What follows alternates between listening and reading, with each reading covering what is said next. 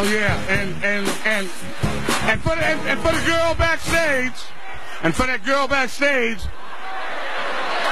make, make it perfectly clear. Never mind who you thought I was. I'm Rick James, bitch.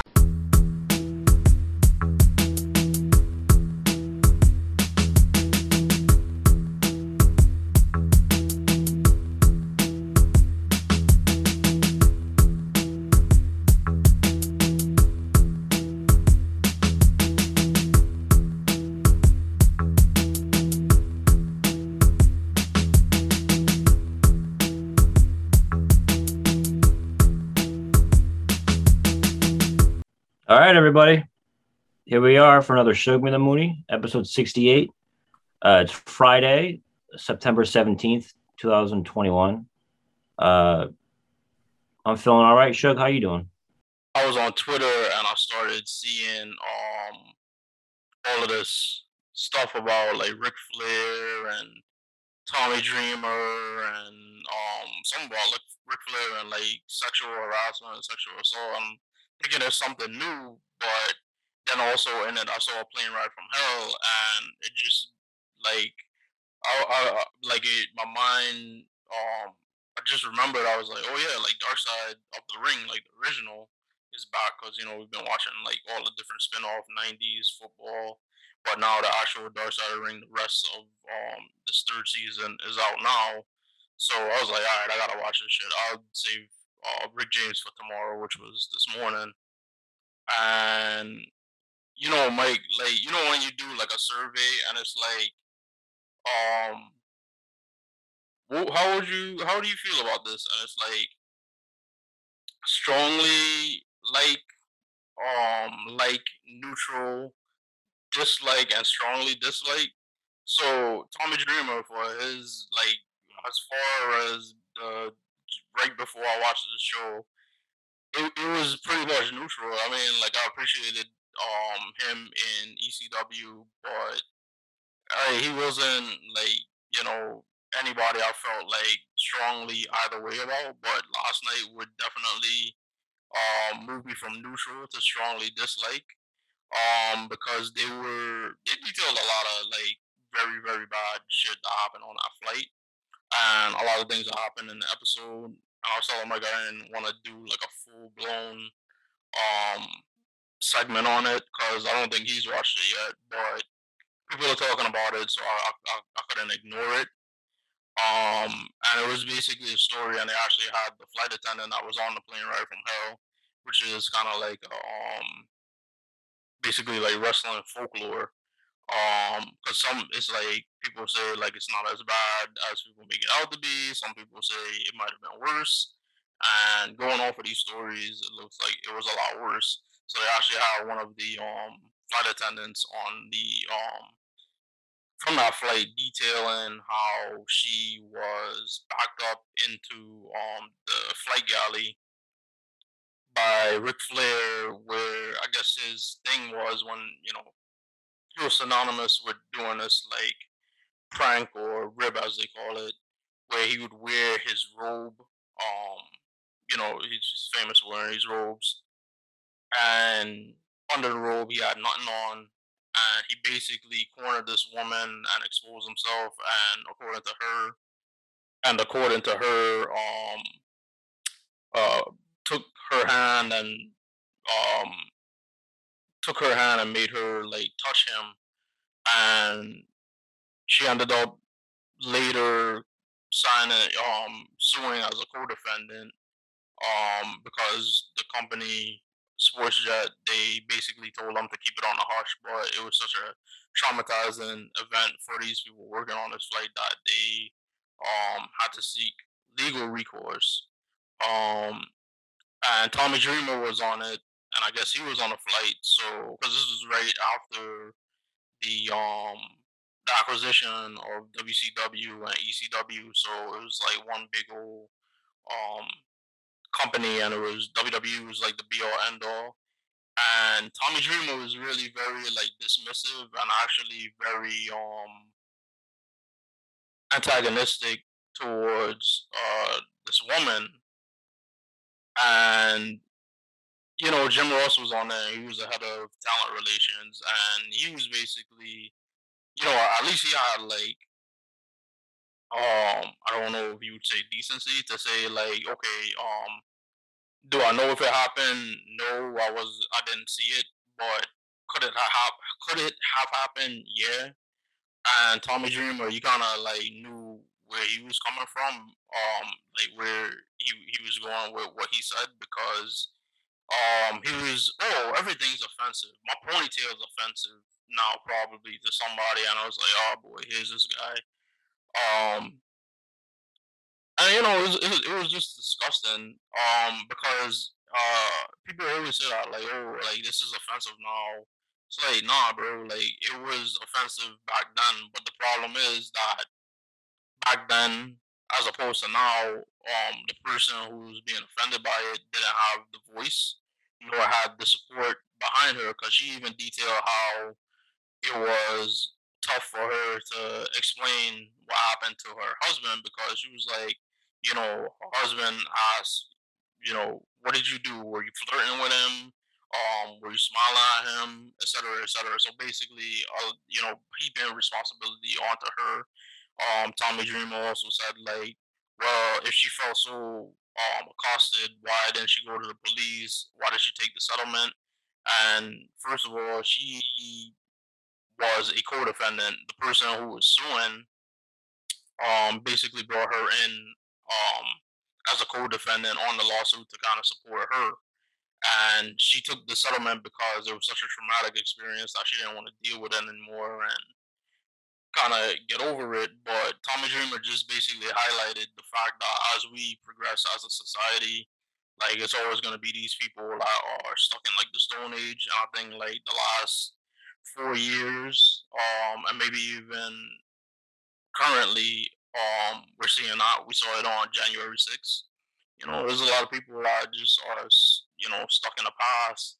And Tommy Dreamer is one of them. And as I said, I didn't feel anything about him. And it's funny because he claims that he was going to try. He, he was so depressed and upset at like Paul Heyman in like 2001 that he was going to go to WrestleMania, hop the gate, and murder, commit murder suicide at WrestleMania. Um, and I didn't bury him, but um, obviously that coupled in with the shit last night that was revealed and his um conduct during that show you know, a lot of people are really like looking down on Tommy Dreamer, and rightly so. You know, uh, when it comes to Ric Flair, it's like, yeah, perhaps like this type of shit was like acceptable and funny back then, but it's not now, and people just being held accountable. I don't think that's that's wrong. Um, and you know, he he he has you know denied that this shit happened, and that's his right. And um, nobody knows but the people involved. So it'd be interesting to see because like we thought like Ric Flair would be joining AEW. Um so it, it's gonna be interesting to see if he um if if they choose to go down that road with him now that this stuff is out. Um but Rob Van Dam said something uh, well, he said one thing too, also in the thing where he was talking about how they would you know, as part of the rib, they would drug guys with um some kind of like quaalude that would make them knock them out and just drop it in their drink. And he kind of like off. GHB. Yeah. They, they rape drug. Exactly, and he also um flippant, flippantly was like, yeah, like back in the day, they would um the girls that hung around, they would pass them out and have their way with them. And it was kind of said like um very like you know, like I said, flippantly, it was just like yeah, and they also did that. I was just like we were like like uh, sexual that's rape.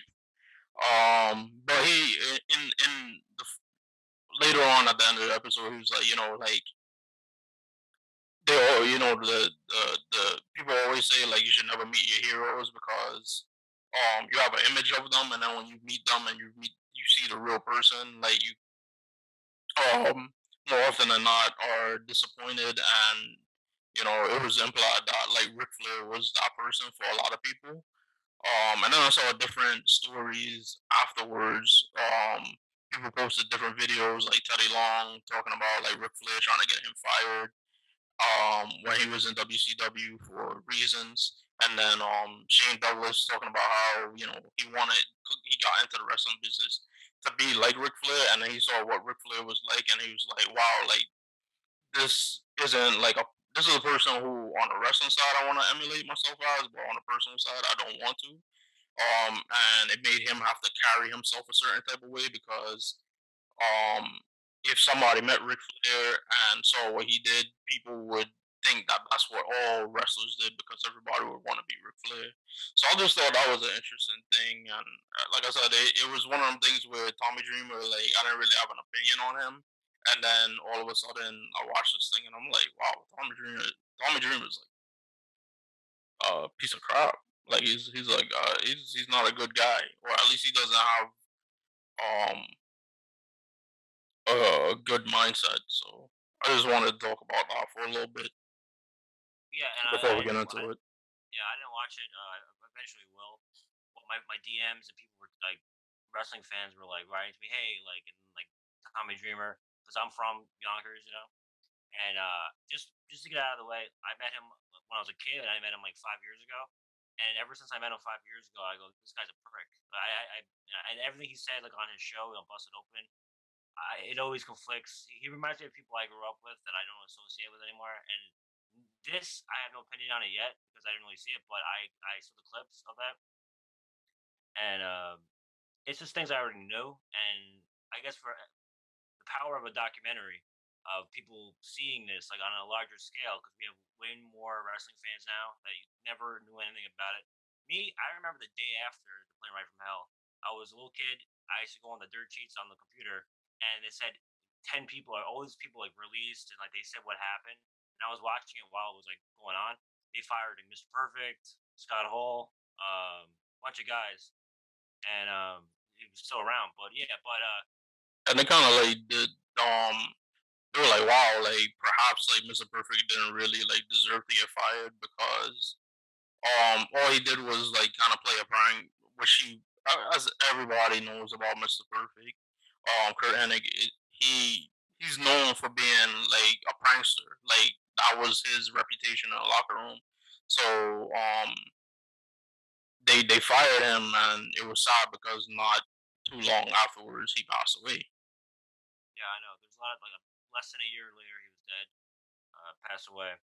Um, but I remember that very vividly. That's when I stopped watching for a while, and then I got back to it later. But ever since then, I've been watching shoot interviews. I like you mentioned the Teddy Long thing. I saw that interview like ten years ago about that. So when everyone was talking about how the whole Hogan thing happened, I was like, well, look at Andre, look at Ric. I was like, this, this is well documented. Uh, and then again, don't meet your heroes. You saw them.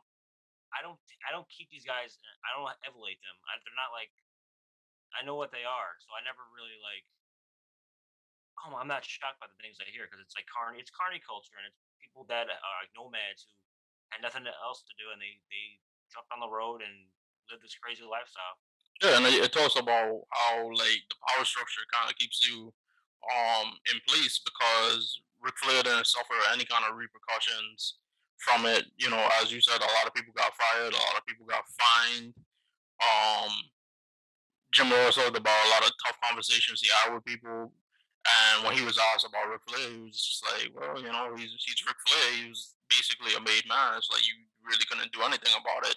And that kind of goes into the whole thing now with this era of, you know, listening to women, um, not even just women, but listening to men, anybody who's been like sexually harassed or assaulted. Um, and it's just like wild because going back to like Tommy Dreamer, he's basically like, yeah, it was all like fun and games. Who doesn't do stuff like that? It's just like if you get pleasure from somebody being uncomfortable and repulsed, something is wrong with you. And there's something wrong with that. And the fact that you're not, you know, like you're not you're not seeing that disconnect is, you know, it speaks volumes about your character. Um, and unfortunately, that's what's going on with a lot of people. They're just being ignorant about it. And as I said, it's not that all of a sudden these things you can't do these things or this is wrong. It's like it's always been wrong. It's just now people have a voice and people have the support of people. Because when you're sitting there listening to the story, we both worked in, you know, the service industry, the food service industry, and places of retail where you have to deal with customers and you kind of got to put your like best foot forward and you kind of got to take a lot of shit that nobody really should have to take. So I totally understood where she she was coming from. And I mean, like us, what we had to deal with, like just customers. You're talking about a woman, you know, on for one, like a like one. We we just you know on the road again It's been the name of our thing. We've been traveling, so we've been on planes. It's just like imagine being on a plane and all of these drunk, wild idiots are like running around, and you have to be the professional person here. And their bosses are on the plane. Their bosses are on the plane. Their boss's boss and the main guy, Vince McMahon, and they didn't even talk about like Vince McMahon doing stuff because you know it's a famous story that him and like um Kurt Angle were like wrestling each other on the plane, and that didn't get brought up. But as I said, I didn't want to make this into a whole thing, so I'm just wrap it up. But again, like I said, these, you know, for the people listening, I have this Tommy Dreamer mindset of just like, oh, like everything's offensive now. Like it was just a prank. It was guys having fun. It was like, if you listen to our woman talk, like it, it was not fun. If you listen to Terri Runnels, a lot of shit she had to put up with was not fun. So, you know, your fun coming at somebody's expense, like you know, and their um personal um space and boundaries being crossed, like you know, it, it, those are wrong. Period. And I think, as I said, people didn't have the platform and they didn't have the voice. They didn't have the support. They didn't have people behind them. Like, nah, this type of behavior is is you know, this type of behavior is like apparent. You know, so but we got like a whole bunch of other stuff. And we, we actually one of the people like we're gonna talk about later on. He kind of fell into that same mode of like, you know, doing a lot of shit that would be unacceptable today. I'll wrap up my thing. Um, before we get into Super Freak, I'm gonna t- say that of course I'm a super fan. Uh, I know all this stuff. I spend my time like my pastime is like all these shoot interviews and stuff. Uh, now that this is presented to like the world, they're gonna go back. A couple years before Roddy Piper died, he said that he was sexually assaulted by Pat Patterson and um, the Lord Alfred Hayes. So he would like close your eyes, and then he did the same thing that Ric Flair did, uh, allegedly did. Let's say alleged. Uh, like, oh, give me your hand. He closed his eyes, and he would put his member uh, Roddy Piper's hand. And this one, he was like, you know, like he was a young guy, like in the late '70s, early '80s, and uh, only after his career. We talked about it when we talked about Roddy Piper's biography that he started opening up. Obviously, dealt he, he started dealing with all this stuff, and what he got, he got reprimanded. He got like fined when he went on HBO and started venting about stuff. Uh, now you don't really hear much about him anymore uh, from the WWE side because like he spoke out. You know, a man spoke out, and uh, Jake Roberts speaking out. Uh, so that's important to know. Now, and if you go back with Tommy Dreamer, there's documentaries about him talking about ECW where it was like I don't know. I'm not allegedly. I'm just gonna say he was. He seems like he was like an exhibitionist, whatever. Where the person he was married to is not married anymore. He didn't mind. He was like, all right, yeah. He was open about it, and it was like a game to him because he probably idolized Ric Flair, you know. And uh, he gets. He's still around, but you have a guy like Shane Douglas who was against it, and he's blackballed. You know, he's he, you don't really see him anymore. Uh, but yeah, but well, maybe one time uh, when the season is progressing, we'll we'll do a whole little thing about Dark Side. But we have more to talk about now. Uh, another first thing we're to talk about. Um, it, hit, hit, me hard. You know, I know every week we always talk about a celebrity passing. Um, I feel like like we tried doing like we did a Pauly Shore thing where it's like let's let's celebrate some people. Uh, last week we unfortunately had to do a Michael K. Williams one, uh, but just to celebrate, we had Daphne. We would celebrate. Um, but like Monday night, my brother came over and uh, he was looking around and he goes, "Oh, let me borrow that." And it was the Norm Macdonald memoir. Uh, I listened to the audio first, but I and I loved it because it was in his voice, mm-hmm. and he um, he had the book version of it, of course, and I got it. I read most of it, but I I read the whole I, I heard the whole thing, and it was it was really cool because it's like from his point of view. My brother borrowed it, um, two days later, he texted me a, I say a picture of him, and I thought it was him just saying like he started reading it, and it says uh, Norm Macdonald passes away at 61. And I'm like, oh, because like we always talk about comedy too. Um, talk about this the funny story of us meeting Artie Lange. Norm Macdonald is probably my top three guy. Um, but we're getting into the, uh, the whole story about uh my, my my fandom of him and my appreciation of him when we talk about him after passing away at 61 from a long battle of cancer that no one really knew about, which is another interesting thing. Uh, another uh, person that uh, is being um, everyone a lot of people have like uh, their opinion the image of uh, rick james. But um, i decided i was like you know what? I heard i heard good things about this documentary uh, bitchin the sound and fury of rick james. I was always a fan of him.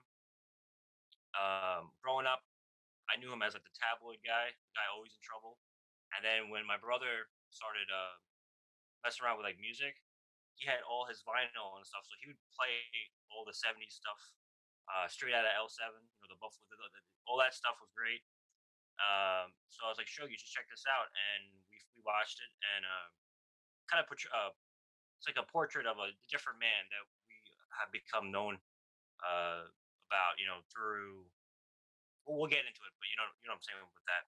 Uh, but Shug, let's uh, let's first talk about uh, again another bummer, but uh, when we were working together, we always said we'd like check out a Nick game or something, and then before or after we we check out this spot uh, owned by one of the greatest Knicks of all time, Walt Clyde Frazier. Uh, Walt Clyde's Wine and Dine over on the west side. Uh, during the week, he tweeted that it was permanently shutting down. It, it would remain closed because ever since COVID, it's been shut down. So we saw that and we were like, oh, we're going to talk about it. Yeah, like yeah, we've always said like we want to go, and then obviously COVID hit, and um, everywhere closed, and some places came out of COVID unscathed. I do recall like during the pandemic when restaurants and public places were closed and they were only doing takeout and stuff like that.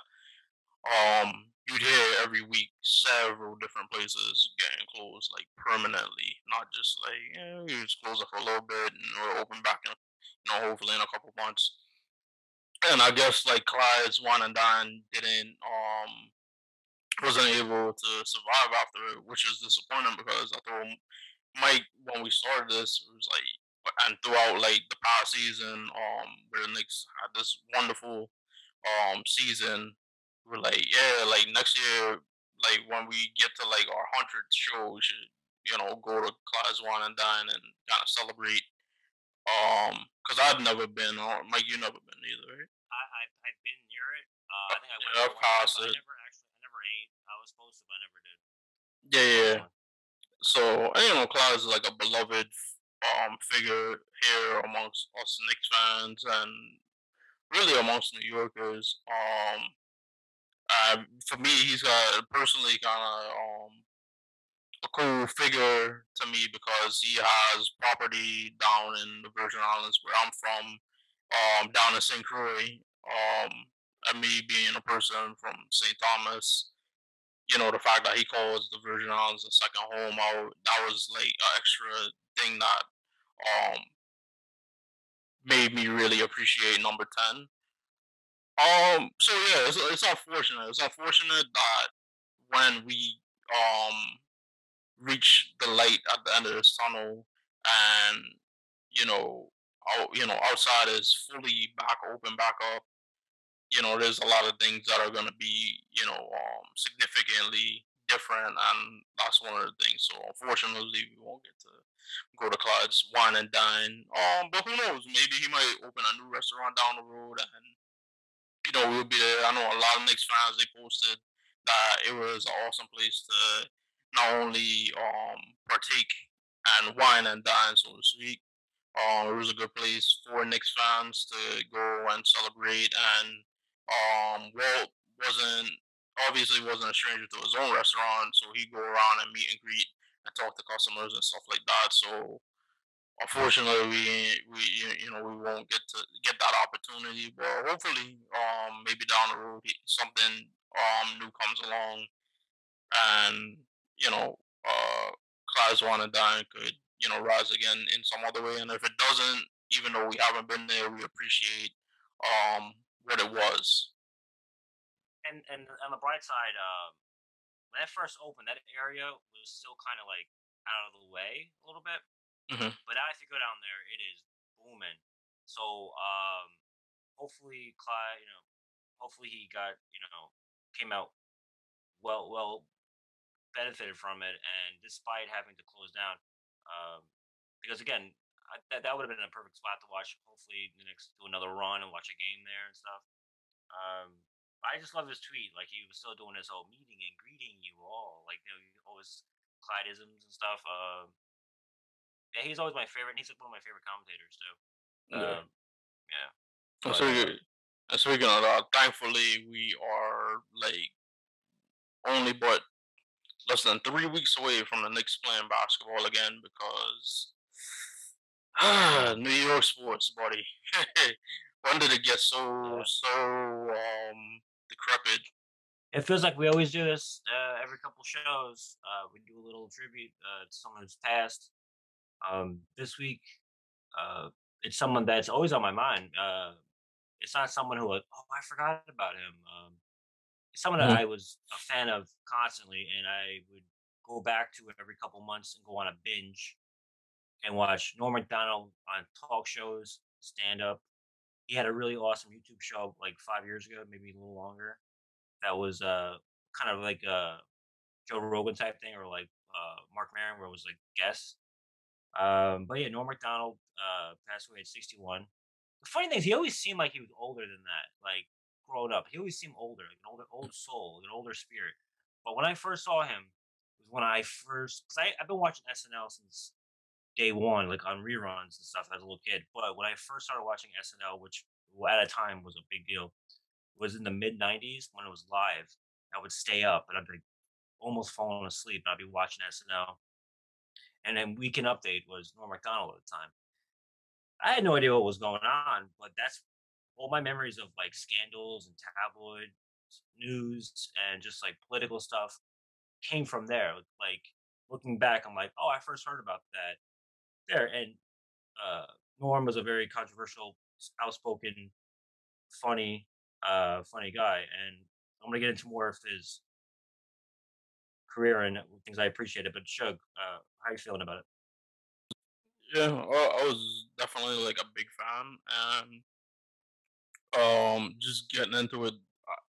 He, you know, Weekend Update is like my favorite, and sometimes the only segment of Saturday Night Live I watch um, from time to time. But he was a little bit before, like when I started watching it, because I think when I started watching it, um, the Weekend Update hosts were Jimmy Fallon and, and Tina Fey. Um, but I remember E for a time used to show um reruns of like old SNL episode. So I did see him on. I got to to see him, you know, while he was on Saturday Night Live. So I'm familiar with him. What he was doing Weekend Update. Yeah, Weekend Update is is is important because they kind of do basically what we do, or you know, obviously we ain't not big, so I'd say we do what they do, which is where they take you know, um, topical stuff, um, current events, and kind of um make light of it or put like like some kind of like satire towards it. Um, which worked for him because he had like such a unique voice and such a um uh unique delivery um of his comedy and the term people use is like deadpan and he was basically the master of it and if you what a lot of people circulated was when he did um bob saget's comedy roast. It was just reeling off jokes. And it was like people weren't like laughing at it. I was just like you were thinking like oh it isn't funny but it's like it was meant to be that way. Like it was his de- delivery where like i'm just like say these things like very like monotone and then like let you digest it and then laugh. And that was the type of um delivery delivery that he had, and as I said, he had a very unique voice. So the way I was introduced to him was through voice acting.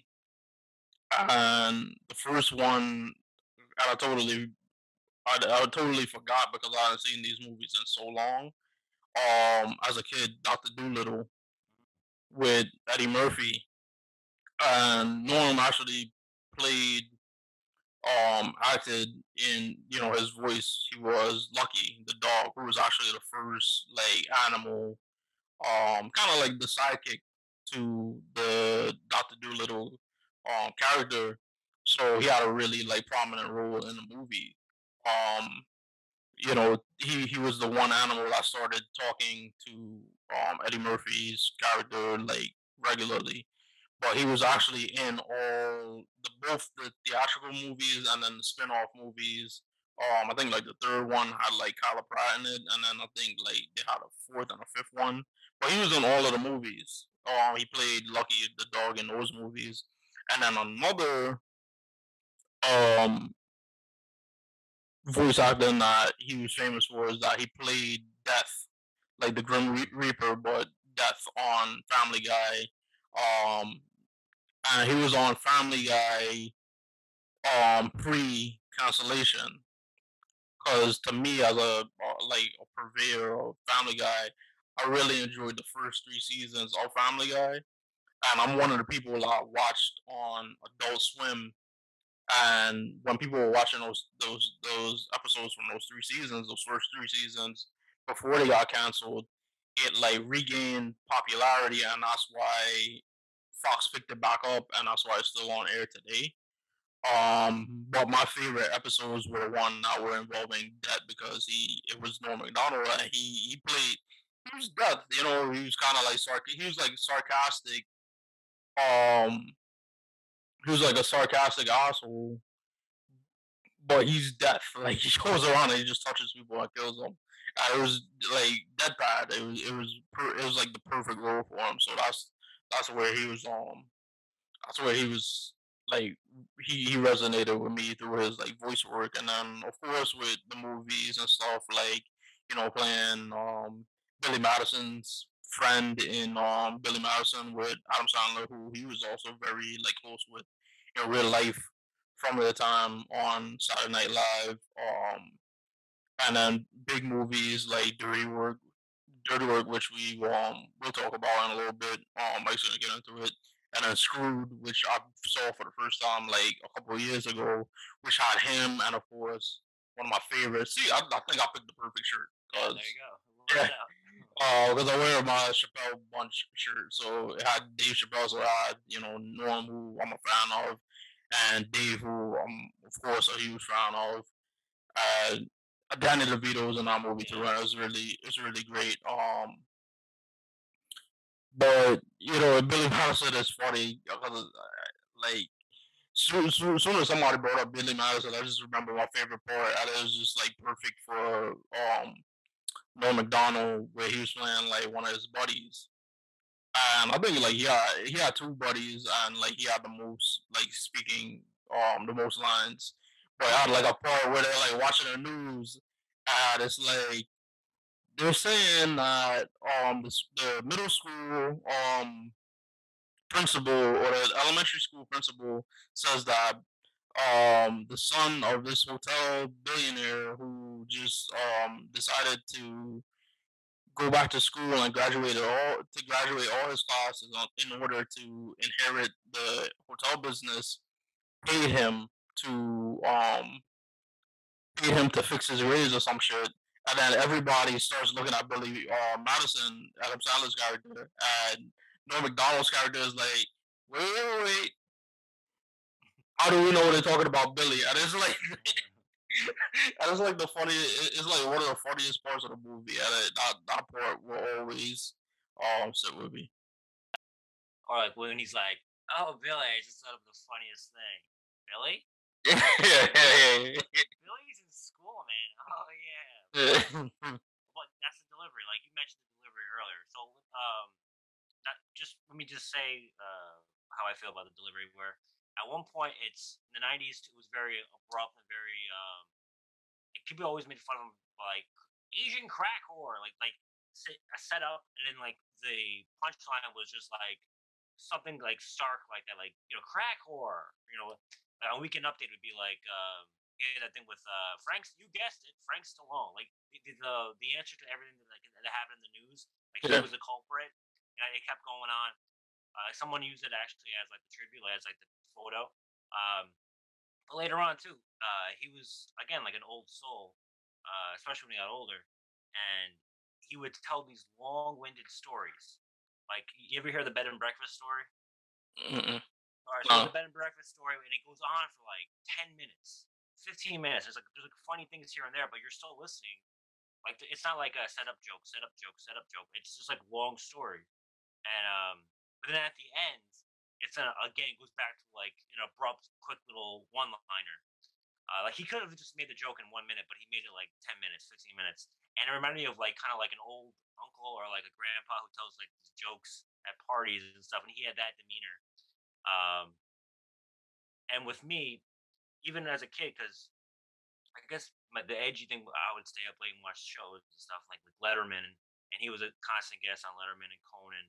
Uh, Larry Sanders, I completely forgot that one of my favorite scenes ever in that series, which I love, it's uh, has to do with Hank Kingsley, and he has a sex tape pre-internet, so it's like physical VHSs that they're trying to like get back, so it wouldn't go on hard copy or whatever.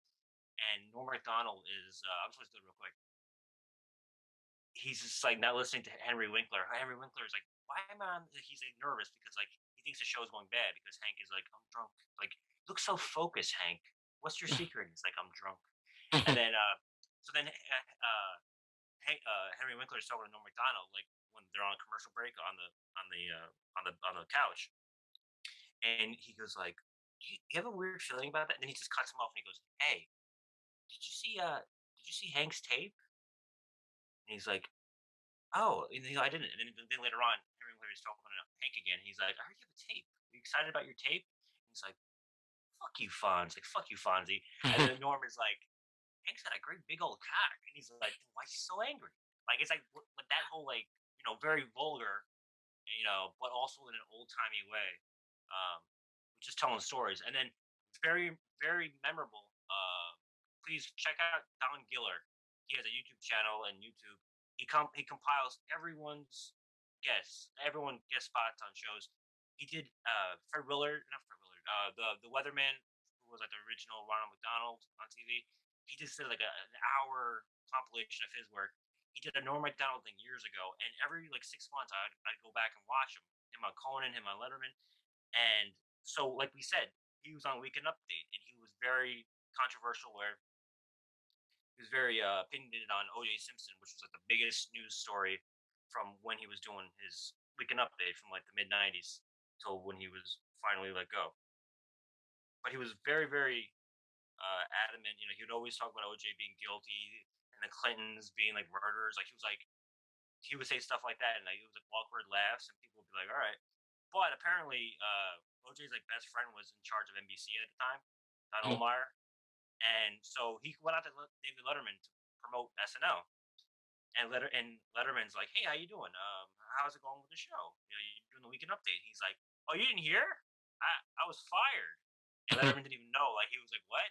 Yeah, apparently I'm not funny enough for it." And then like he went on this whole thing, and of course Letterman has his background with NBC and his his time with there in the in the 80s and early 90s.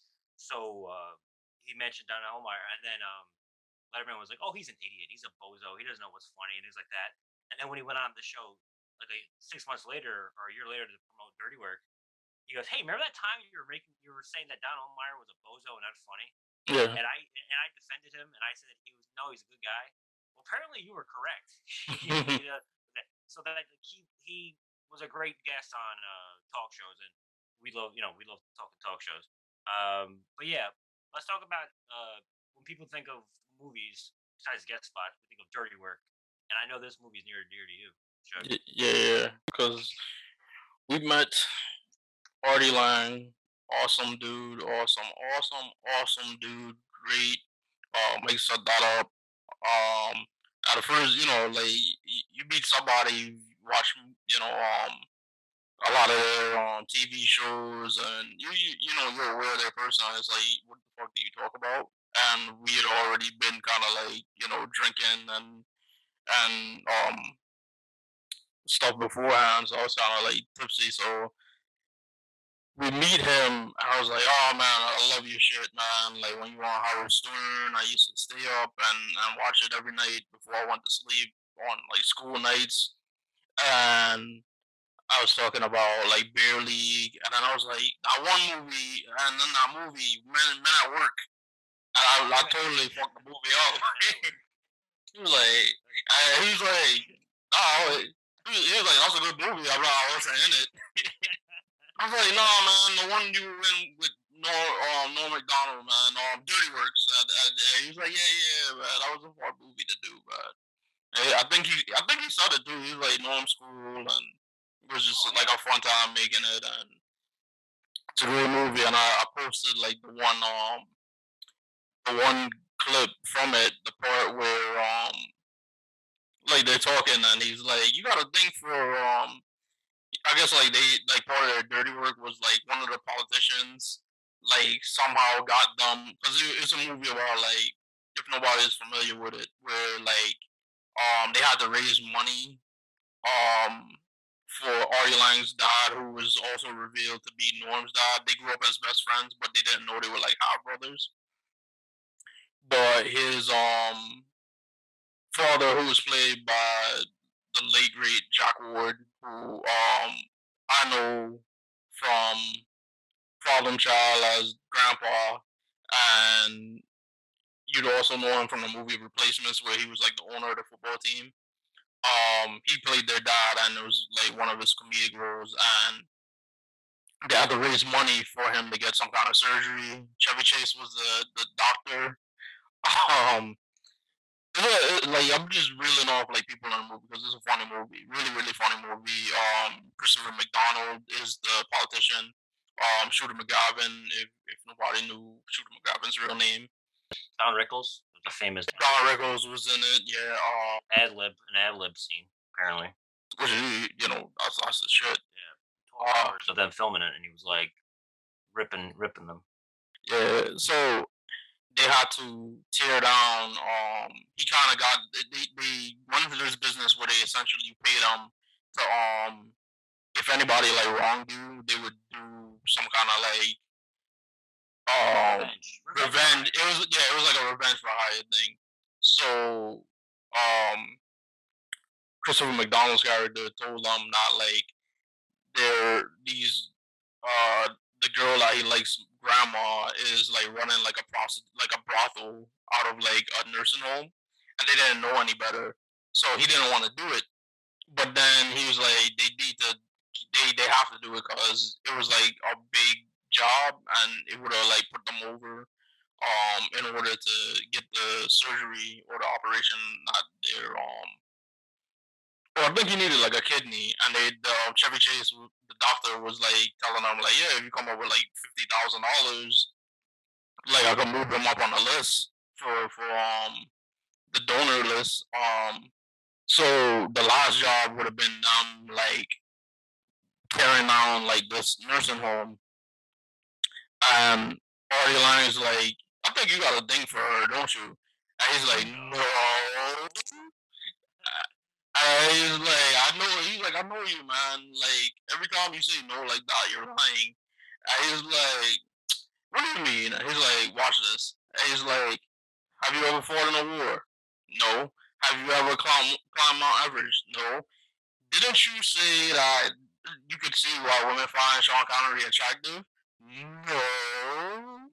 It's like, all right, man. Maybe I do like her. Uh, like it, it just speaks to like just the greatness of, of him. And um, I know like when we talk about people and we're celebrating their lives, like um, it might seem like we're we're, we're exaggerating um about how great they are and how much they mean to us and to uh, popular culture in um their contributions, but it really is. There's a lot of people that, that we talk to that pass on and they don't really get their flowers. And it was interesting to see Norm Macdonald that like there was a lot of like black people Cause you know me, like I'm gonna like I'm a I'm a I'm a um I'm a very like epicurious dude. I, I, I like different things that aren't stereotypically black, but it was like a lot of black people was like, nah man, not Norm Macdonald. Like so it shows like how like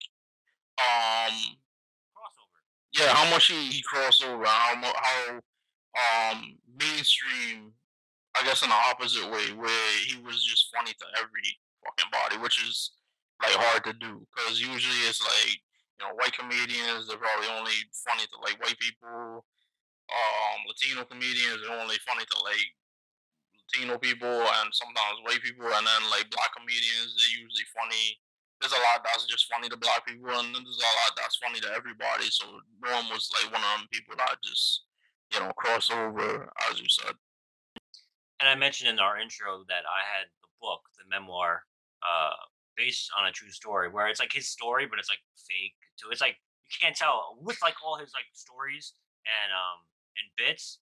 You can't tell if they're like real or he's just making it up. Like the bed and breakfast story that he told like uh on Letterman, where like he went. I don't like go to hotels because you know my nightclub act, and he uh so he went to a bed and breakfast and he was like they say it would be cool. And it was just him and this old man. It, it could be a fake name, but the name of the old man who owned the bed and breakfast was hysterical. It was like Old Man McGree, or something like that. and he goes, there I am, uh, 12 at night, about to go to sleep. I hear a knock on my door. Oh no, that's Old Man whatever.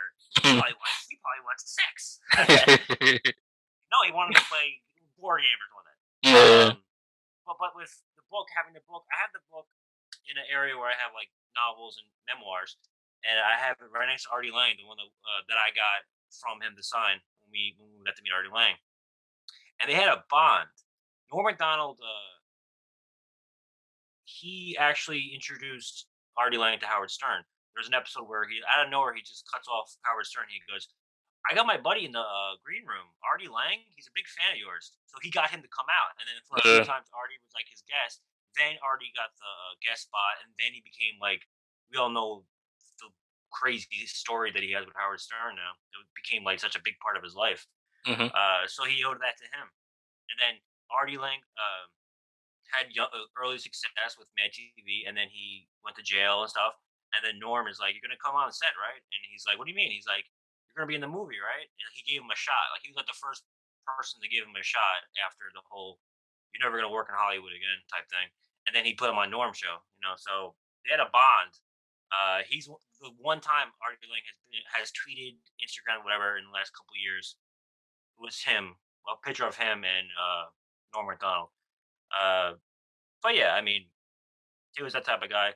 Um, he was a guy on Twitter, on Norm I would always see, and it was kind of like a long joke where it's like he's just talking about like sports and stuff. Like, hey, like it, it- felt like a weird bit he was doing, but um, that's kind of the last time we've seen him in the last couple of years, and we find out that when he he made his comeback, pretty much in like the early 2010s, Mhm. he had a show on Comedy Central, which was like funny. Um, but then like he did, he was very political too, and very you know he he seemed like a religious man. He uh now I now looking back it makes more sense. But his last like couple of specials, very dark about death. Um, like he he was very like you know he's talking about cancer. He has a bit about cancer, and he says, "You say you lost the battle with cancer." Like he like I don't like that. Like you lost your battle with cancer. Uh, the only way to kill cancer is to die. He's like that. So, so I call it a win-win, or like, we'll call it even. Yeah, call it a tie. Yeah. and then the other thing he said about his ashes, this is the epitome of his delivery and joke. He goes, "When I die, I want to be cremated, and I want my ashes spread, eagle, and fuck like a dirty whore." you know, like that sort of thing. So he was like very much like that, and you know he'll be missed. Um, but uh, you know, very political. Um, he hosted the ESPYS uh, correspondence dinner, um, and it never really became that detrimental to his popularity again across the board. I know left and right, different cultures. Um, I think people appreciate people who speak their mind and don't back down.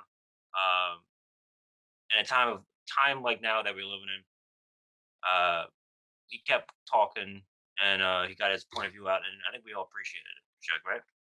and like if you go on his IMDb page, like even if you never heard or seen any of the things we talked about, he was in so much stuff that with his voice acting, again, he's probably been in stuff you've seen. Because I was looking through his thing, and it was like a lot of like kids movies, like he was voicing characters in. So, R.I.P. Uh, Norman, R.I.P. Norm Macdonald. Um, and you know, show me the McNamee sends their thoughts and prayers to his friends and loved ones. One, of course, like we said, we met. So, um, our our heart is with Artie Lange, who, um, as Mike said, was very close, and we got to meet him, and he was a cool dude. So if, I, I know, like, he's hurting some somewhat, if not a lot. So we we we, we send our love out to him, and anybody else who's been touched by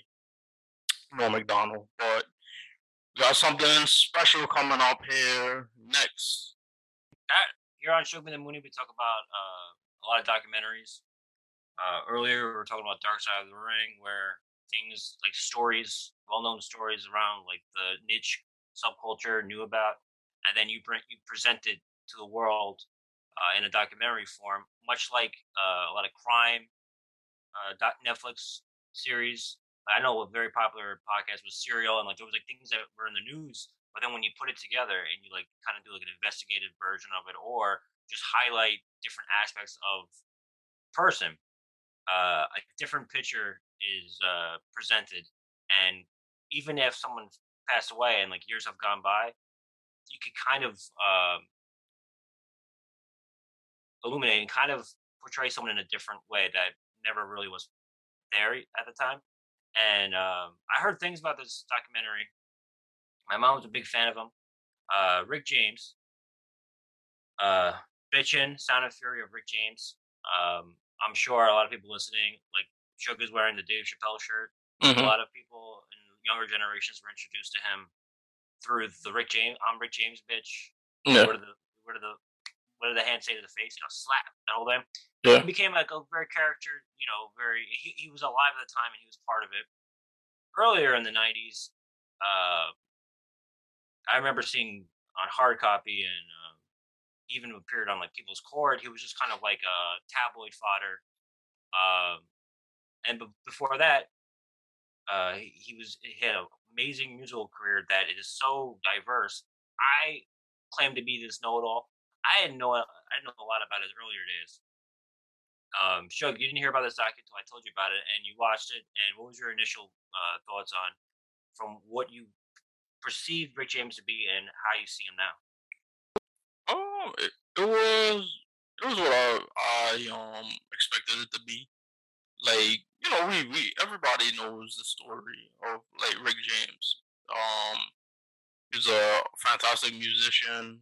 Um, that obviously was highlighted incredibly in in the um in the series and you know over the years throughout his um in the years after his death, like it's it's um 17 years after his death.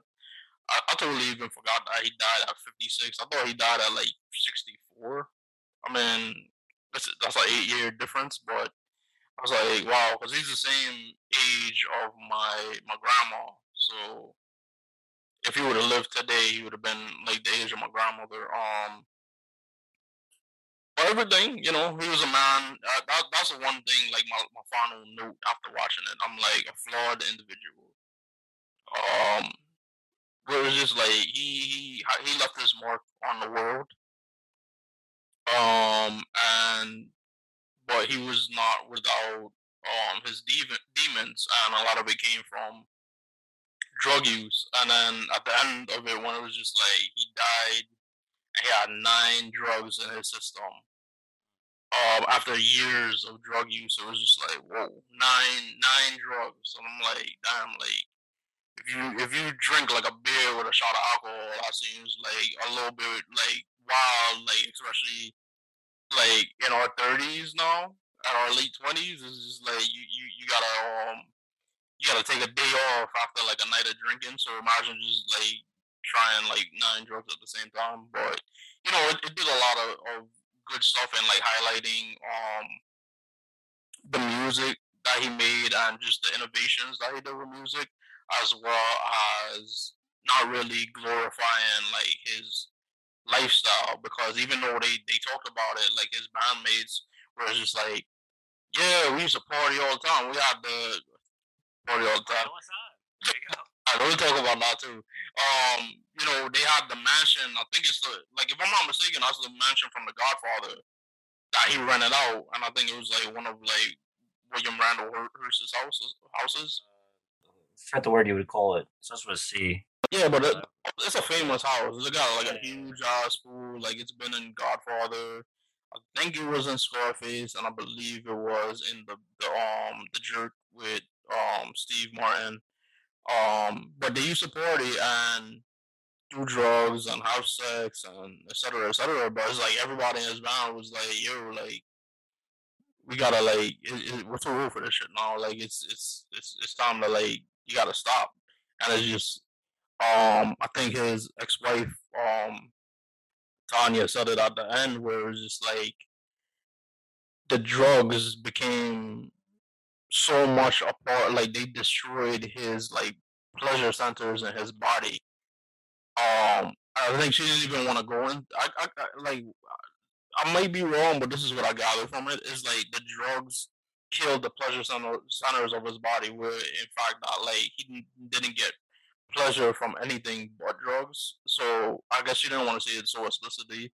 But like even like having sex wasn't even like something that fascinated him anymore. Like he needed the only joy he got in life was like drugs. It wasn't even the music, wasn't the sex, wasn't being around family, and that was an interesting thing too to find out that like he, um, his first two children, like he didn't really have a relationship with them until they were like thirteen, but it didn't really like paint him out to be like a deadbeat. It's just that him and the child's mother broke up. She took the kids they moved around, lived different places. Uh, it just so happened that one of her, one of his son's friends, um, because his son used to brag about, yeah, Rick James, my dad, and you know how kids are, like you lying. But one of the kids that he told that to, his dad was working security for Rick James, and it was just like, you know, like he, he talks to he tells Rick like, you know, my son says that like this boy is your son and he got a sister, and he's like, well, you know, it, it might be because I did have two kids, so it could be them. And like he sent out a PI and reconnected with them, and luckily it looked like it, it, he had a good relationship with them going on, and it, talked about how like he kind of had to learn how to be a dad because one of his um bandmates from the Stone City Band was um upset because he saw Rick dealing with the son, where the son like did something that like a child would do, and like he kind of like talked to him like a like a man, and the the, the bandmate was like, dude, like he's like a twelve year old kid, like he's doing twelve year old kid shit. You're supposed to just make sure like he he doesn't do it anymore. You can't, um, like he was like, he always doing dumbass shit, and he's just like, yeah, Rick, that's part of growing up. Like you got to be there to teach them right and wrong. And obviously, you know, Rick James wasn't like the best person for that, but it did show that he he he when it came to being like a family man, like with his kids, and then later on with um Tanya, who was the one that he was like caught up with in both of his um criminal cases in the nineties. That he, you know, he, he was like a, a loving person at times, but it's just like at times, like it wasn't all the time. Yeah, um, we talking about upbringing, about him, him how he dealt with his twelve year old, uh, and he talked to him like peer, you know, like talk about uh Rick James growing up. Um, they painted a great picture of talk about Buffalo, and Buffalo is not a place you would think of as like a musical town. Mm-hmm. You know, you don't think of it, and they, they described it as like almost like segregated, racist stuff. And I was like, it reminds me of uh, this reminds me of Yonkers a little bit. Yeah, New York in general too. Like everything is like, but uh, on you wouldn't you you wouldn't think so. Like Buffalo, mm-hmm. they, they, broke it down like the different areas. Uh, the musical scene that was there was very Afrocentric, like early, way before like when we think of that Afrocentric Black Panthers and stuff, we think of like the late '60s and stuff. talking about the '50s and the early '60s. Uh, that was a big influence on him. Uh, he talked about how, again, well spoken. He he talked about how a psych uh, psychologist uh, from school, uh, the mom the mom was like, "Oh, what's wrong with him?" Whatever. He's like, "Oh no, he's an individual. He's highly educated, highly uh, intelligent. Uh, he just wants to be a star." So I think from like day one, they're painting this picture of him being an individual, um, Mhm. but adaptable, like an individual nomad, but also like able to adapt. Uh, at one point, because I like wrestling, they mentioned his gimmick or his like show identity, where he crafted his own. Again, Rick James is not his birth name. Like he he crafted this this identity. Started off um, one way, and he wanted a way out. One of his albums is called out, "Straight Out of L 7 or whatever. Um, But he didn't. He didn't choose that. well, Oh, well, no, he, he was told that he was he could he wouldn't have to serve, and yeah, he so he signed up, and of course he didn't want to follow. He, he like missed meetings and stuff, so then they sent him to active duty, and something that's very similar. Uh, I don't want to get too personal, but like they talked about how like his mom ran numbers, um, to make ends meet. Uh, he also uh, went AWOL.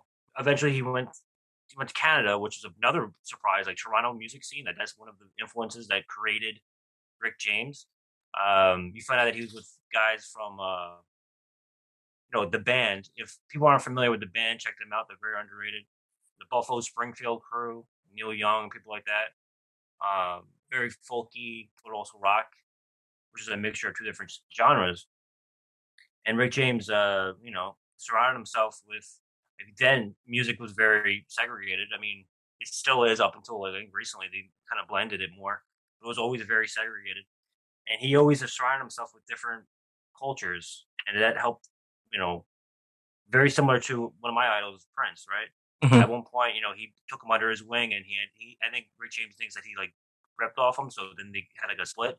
Yeah, but the identity of the of Rick James, you know, sex on on stage, simulated sex and stuff. This is stuff that he, you know, acquired over the years and just like cultivated and created. Uh, when he went back to America, he had to go to the brig, and that's like the military prison. And what happened when he got out? He was motivated. Like before that, like him and the- as as you said, him and he was in a band with Neil Young and a couple other dudes, and I guess he got an argument with somebody, and that person, because remember he changed his name in order to to um in order to stay in Canada and you know lay low until after the war and possibly come back. So he changed his name to um Rick Williams and eventually became Rick James. And then like you said, somebody outed him. He put somebody off.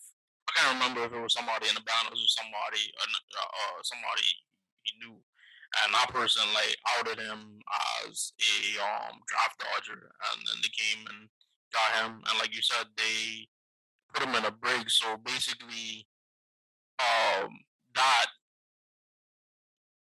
killed hi- you know the the musical um to use my words wisely because I'm not saying like he had like animosity towards like Nick Young. I'm saying like they're they, they were in a band together and the reason why it's like it's- one of those things that's like a trivia thing. Like, oh, did you know that Rick James and, and Neil Young used to be roommates and used to be in a band together? It's like Nick Young, uh, Neil Young and and uh, Rick James. I was like, why why didn't they make music together? And that's that's what it was. Like they had to break up because he he was in military prison. Um, and that's that's why they didn't end up um doing music together um later on in the eighties. And of course, you know, him and Neil had very different musical style, but in the documentary he did talk about like his appreciation for um Neil Young's uh melody and his melody styles. But did talk about how they were kind of like different. Once he's out of the brig, the brig, he kind of gravitates towards the Detroit sound, right? He goes to Motown, and maybe like, oh, I, this is where I belong. So, so he was making what they would call black music, it's like soul music. I guess well, he wasn't really feeling it. So eventually, like when he goes to LA, he surrounds himself with different, different uh, cult, like culture, people from different cultures and stuff. And uh, we had the Salt and Pepper, Salt, not Salt and Pepper. Um, what was it again? Uh, yeah, it was a band with like different it was interracial band they called it, um, and that's where he started experimenting more with different styles and sounds. And while he was in like California too, um, in in LA, he became real close to Jay Sebring, so it's kind of like connects with you know uh, Once Upon a Time in Hollywood, um, because he was meant to go to that party. His um his girl his um girlfriend at the time, the mother of his kids, um, she wanted to go, and Rick like the one time he didn't want to party, he was just like, "Nah, I'm tired. We'll do something else, like another night, like whatever." And then the next day, like Jay Sebring gets murdered in um the Polanski house, and it also detailed that like he took that like um hard because I guess like him and Sebring was really close. Uh, it ain't the first time like I've heard some you know heard of somebody um saying that they were meant to be there, like they, they were invited to come up. Um, because also like Quincy Jones has said, because he was also close to to Jay Sebring. Well, yeah, Kansas Bergen too. Um, there's always that what if. That's the kind of like a myth thing, but it's true. Like you, you seem to be in so many different circles, which, which was highlighted in especially the book of What's Talking in Hollywood, where people had little groups and a lot of it was drug, sex, and all that. Sex, drugs, and rock and roll. Uh, but yeah, I mean, from there, um, there's another movement that's happening uh, where he kind of Rick James kind of like sees like this is kind of what I want to do, or this is what I'm trying to do, like mix different um, sounds and uh, genres together. And it's uh, you know George Clinton, Parliament Funkadelic, Bootsy Collins, kind of like even in the '90s they were like crossover. Still, people like were into them for different backgrounds.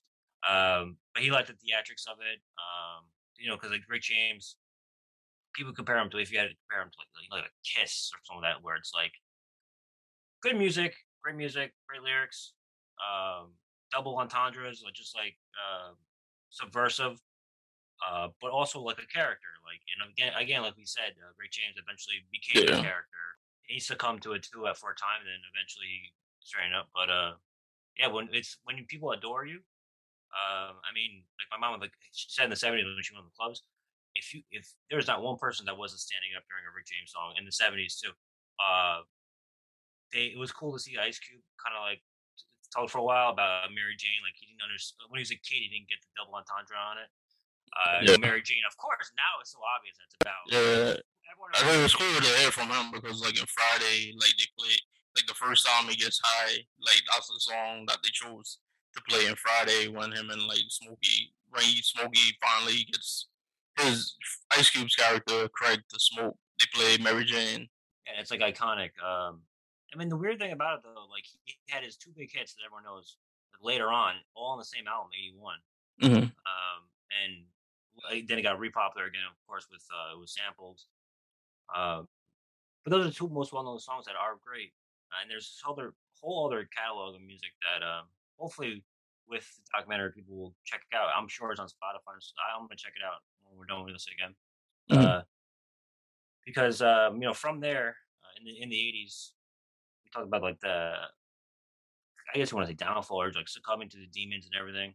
Um, women was I think women was more of his downfall than drugs. I think this drugs were like a by byproduct of it where he needed it. Like they said, cocaine was like the only way he could get like be normal, which hmm. you know that happens with people with like addiction and stuff. Like, and then you go one one too many, and then you end up in court in the court system for years, in which he eventually uh, went to prison, Folsom, mm-hmm. hardcore prison. We all know Folsom, but it was at California. Um, but when he gets out, he seems rejuvenated. He said they, they he wrote like 400 songs. He was ready to go again. You know, like he felt motivated. Mm-hmm. Uh, but that didn't last. Yeah. He did. He, he was there. I remember like seeing him on these shows. Um, but of course, uh, the way they portrayed it was that managers and people stopped calling the book him because he wasn't Rick James. This is like water. He's watered down, like to them. Which is a shame. Um, you know, people like they like to see um, they like to see you on stage, like you see you perform and everything, and you don't see the person. Especially back then, when there was no like social media, like you don't really see like the human behind it. Mm-hmm. Uh, so, of course, this is where we, we we see him get back into the system, um, and it just keeps unraveling. Uh, and this goes on for you know a while. It just becomes like a butt of a butt of the jokes, um, like what could have been. Uh, but then we have we have a Dave Chappelle uh, episode. Uh, that's the kind of the first time I seen him again. And this was like 20 years ago. This is like 2002, right? 2003. Yeah, 2003. Yeah, so 2003, like, 2004. And I would say it's still it's, it's like as relevant. The whole like I see that gif of him fuck your couch like once a week at least. Mhm. You know, so he became kind of um still comical, but also given respect because Dave Chappelle kind of like um it wasn't just like a oh this like troublemaker, you know, like on people's court suing over a guitar and things like that. It was just, this is just, this man was a legend, so let's honor him. And we have Charlie Murphy, who was with Eddie Murphy when they did Party All the Time in, in the early '80s. Yeah, it was crazy because like if you really if if you play like party all the time for somebody who likes 80, 80s music and they never heard it before and they didn't know it was like Eddie Murphy, like it's also it's a it's a catchy ass song. Like it's a good song. He could have he could have did it. He could have kept going. It was just why it's just one of those like things where it's just like all right, but he's like a comedian, so it's like you're not gonna take him seriously. Um, or he like you know it's it's um he's trying to cross over into places he um he otherwise wouldn't be um because it's also the same thing like with when comedians play like serious roles like people's like yeah like but it, it was like a really good song it looked like he helped them all through it and you know like you said he had a um, friendship with Charlie Murphy and Eddie Murphy um and maybe like sometimes like watching it is like um watching the documentary like you want to say like oh like oh it would have been cool if they would have got like Eddie Murphy in here and oh like what if they would have got like Neil Young? But they, I think they told the story in a way that you didn't really need um them because it was really really really about like Rick James and like if you brought those people in if you brought those people in like it wouldn't um would kind of be a bit distracting like in a way Also, um, talking about just his musical style going back, he had girls groups too. You know, he had uh Mary Jane girls, so he had the ability to like pass on the the music. Like it wasn't just like he was selfish. yeah and they, they talked about him and they talked about they talked about about him with the Mary Jane girls and I guess I didn't even think of it till we just started talking just now but you know compiling that with the stuff they were talking about with Prince where it's like they would write and produce with these female artists and essentially it's just them like writing they're, they're living out life they, they're living out their musical life um asexually because they they because they they're living like the female um their female musical fantasy through these women. So you saw it with him and the Mary Jane girls, and you saw it with him and Teena Marie. And I didn't think about it, but then you also saw it with Prince, where like he started producing, um, you know, Vanity. Vanity and a Vanity Six, which then Apollonia, and then I became the Apollonia Six. Um, he did a little bit with like Sheena Easton, and then he tried to get other girls that he he was like messing with, um, into music. So maybe that's another place where he had like a lot of resentment for Prince. I was gonna bring this up, but Prince's biggest hit with Vanity was "Nasty Girl." You think about "Nasty Girl" from Beverly Hills Cop? Yeah, it was kind of like a rip off from all, all night long. Rick James always said, "He goes, oh, I don't like this shit. I want to be nasty." Like he kept he, nasty was like his word, you know. Like And it was interesting too that um when he I I I, I didn't break down her name, but the one girl from the Mary Jane girls who had started off in the um Stone City in Stone Family Band that he when he was creating the group and he was talking about like the idea that he had for them he asked her, "What do you want to do?" And she was like, "I want to do something. I want to do something they're gonna play for. They're gonna play thirty years later." And if you think about all night long, how many times it's been done, redone? It was redone by Mary J. Blige. So whenever like Mary J. Blige, um, does shows, she she does all night long. Um, it's been sampled. It was sampled by Big Daddy Kane for Smooth Operator. It was sampled by LL Cool J for Around the Way Girl. Um, so it, it really does. It, it lived it lived on for like ten years, and then them songs that came out ten years later, they're living on for twenty years and 30, 40 years now. We're still talking about it. Yeah, and like a lot of acts from back then. Uh, you forget how like how early he started. He lived on through like James Brown lived on through hip hop. You know, the samples that's how a lot of people, you know, the music they heard was through the samples, and they went back and like listened to it. And that's kind of like how, hopefully, um, hopefully the way Rick James is remembered is more for the music, and mm-hmm. also like his his. Again, I, am I'm, I'm shocked. I mean, he, he, I, I thought he could have the focus of maybe write a book or something like that. But thank God they have these audio file or videotape of him it seemed like they recorded it yesterday. Like it was like really good, even though it was like 15 years ago, more than that, almost 20 years ago. Mm-hmm. And so, like basically, um, I was captivated not so much by like the sex on stage and all that shit, but it's like the, the way he spoke. Like he, uh, it was like matter of fact. Um, like he seemed he always had a clear direction of what he wanted to do. He just got a little sidetracked with uh, the off the stage shit, you know, which is always the case. We've seen it all the time. Mm-hmm see it. We still see it. We see it with sports figures. We see it with uh, the, regular wrestlers and stuff and comedians. Um, when you have that type of mind where like you go, you become like a nomad and you travel, um, you find your voice. You know, a lot, of, some people they escape it or they never even dabble.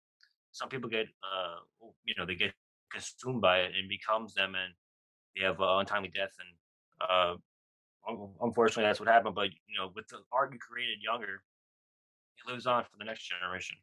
You know, obviously he got him and Tanya were caught up in both times, uh, basically charged with like kidnapping because. You know, I remember like the, when she first popped on the, the screen, I was like, "Is that the girl? Like he, um, the the wife that he had that they like kidnapped some girl and like kept her for like a week or something like that.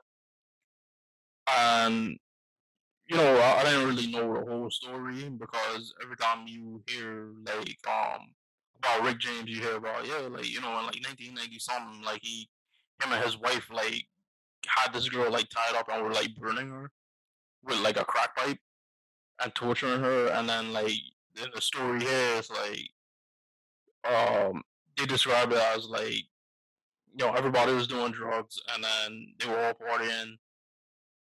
And they suspected that this girl was like stealing drugs from them, so they like tied her up and then um they wanted what they said was that he was like they were taking turns like burning her with the crack pipe. Um and then another incident is where like they went to a hotel and had this girl and the girl said like they basically like beat her up. But then when um Tanya describes it here, his ex-wife. It was like, oh, um, like her and the girl got into a fight, and Rick was just sitting down watching them fight, and at some point, like the girl kicked her, kicked Tanya, and that's when he lost it, and then he put hands on that girl, so that's when it became not, and I think that was the one where he actually went to jail for. Um, but when you talk about like, you know, it's like he never like forced anybody to do no kind of like he never forced himself on anybody, and it, had like audio of him. It was like if anything, like I used to have to force women not to have sex with me. So it's it's weird. It's a um, it's one of them things you kind of gotta you weren't there, so you kind of gotta come to your own conclusions. But I guess maybe in our same recording, he was detailing how like when he was a kid, like his mom's friend would watch him, um, babysit him, and at some point, like she tried to have sex with him, and the mom, his mom, who he's very, very like close to, like caught um the woman trying to have sex with him. So clearly he he was kind of a victim of like sexual abuse. and he and he's the baby. So like, of course, the mom, the baby, like he was the youngest of eight, I think, right? So like he was, you know, when that it, it didn't. He goes, we didn't go to no, we didn't go to court or anything. There was no department or bureau. I just told my mom beat the shit out of her, and that's. Yeah, it was like that's how he handled it. And then one of the teachers, I guess, or something, told him, "You're either gonna be an entertainer or you're gonna be a hoodlum." Or I think he he told the teacher he's gonna be an entertainer, and she told him, "You're gonna be nothing but a hoodlum." And it's interesting because he was both. Because in between bands, because they talked about him like um either quitting or getting kicked out of bands like over and over between like the sixties and seventies. So in between him getting kicked out, he would fly back to Buffalo and sell drugs. Mm. So he, he really was like an entertainer and a hoodlum. Yeah, like he presented the real. It wasn't BS. Like he he presented like what he saw like in, in the in the records. hmm And then it also said that he was um the Stone the the, the Rick James and the Stone City Band like they were influenced by punk music um over in England. So it was you know he he it, it kind of showed how poor black kids in Buffalo could relate with poor white kids in England. So I thought that was interesting because I kind of translated um the David Bowie and Kiss like the showmanship, and then with Parliament, you know, Brucey said like he he him him and George Clinton would get into it because he would tell George how he um sold more records than him. Um, but it's kind of like a friendly um rivalry. But he crossed over where they couldn't because Parliament was like mainly more popular with black people, whereas like Rick James became popular with everybody. And then Street Songs, of course, most popular album has has um you know Give It to Me Baby um which was like his biggest hit. And like I don't know if you remember, but that's where I kind of got introduced to Rick James because I remember they had like a Burger King or a McDonald's commercial, and they used "Give It to Me, Baby." And you know, I was like, I like this song because, and then you'd hear it on the radio on like you know one of the R and B stations, like one of the old school R and B um sets, and you know, I like this song. Uh, so that's kind of how I got introduced to Rick James. Another reason I got introduced to him was um Ghetto Life, which is also off the album. Um, and Ice Cube talked about it too, where he was kind of one of the first before rap, where he was one of the first people to talk about like um police brutality and growing up in the ghetto and stuff like that, and it influenced him. But that song was on Grand Theft Auto Vice City. So when I used to play Grand Theft Auto Vice City, like it would, it would pop up, and I just found like a Grand Theft Auto like um playlist. So they have like all the different stations from Vice City. So I was listening to it um the other day. And then the USC professor, um, Todd, I forgot his name. And I, I I don't know how I forget his name because he's like in virtually every single documentary like I've I've I've, been watching. So I, I just know him as Todd um something. So Professor Todd from USC. uh, he was talking about how like he hated Super Freak because it was such a like crossover hit.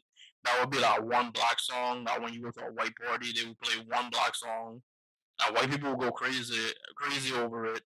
And I could relate to that a lot because I remember like there was a shit ton of like Lil Wayne songs that were popular when I was in college, and I'm like, this song was like okay, and like all these white kids make it seem like it's like the best song they ever heard in their whole life. So I, I totally understood where he was coming from, and then they had like I don't know if he was like the, the um, the the person that made this documentary, but he the guy that was listening to the music and breaking down the music, the white guy.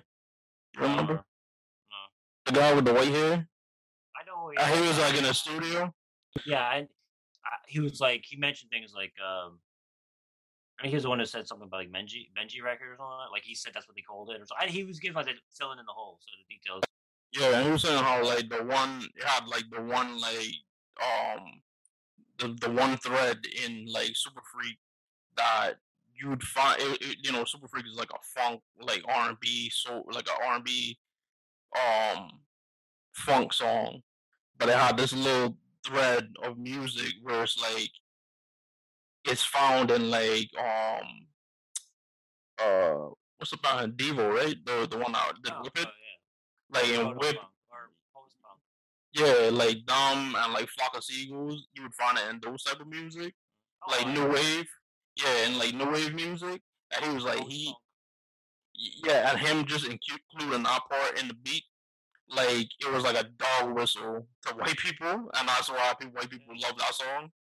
And then I didn't even know about the stuff with him and like MTV, cause all our stuff, yeah, all our stuff was about like like he was the one that was was pushing for it, and then um of course you know David Bowie was the one that went on MTV and was like, why the fuck are you not playing black people music? Like they have some of the most they sell more. Some of these records sell more than me, and you're not playing them. So and giving them Yeah, attention.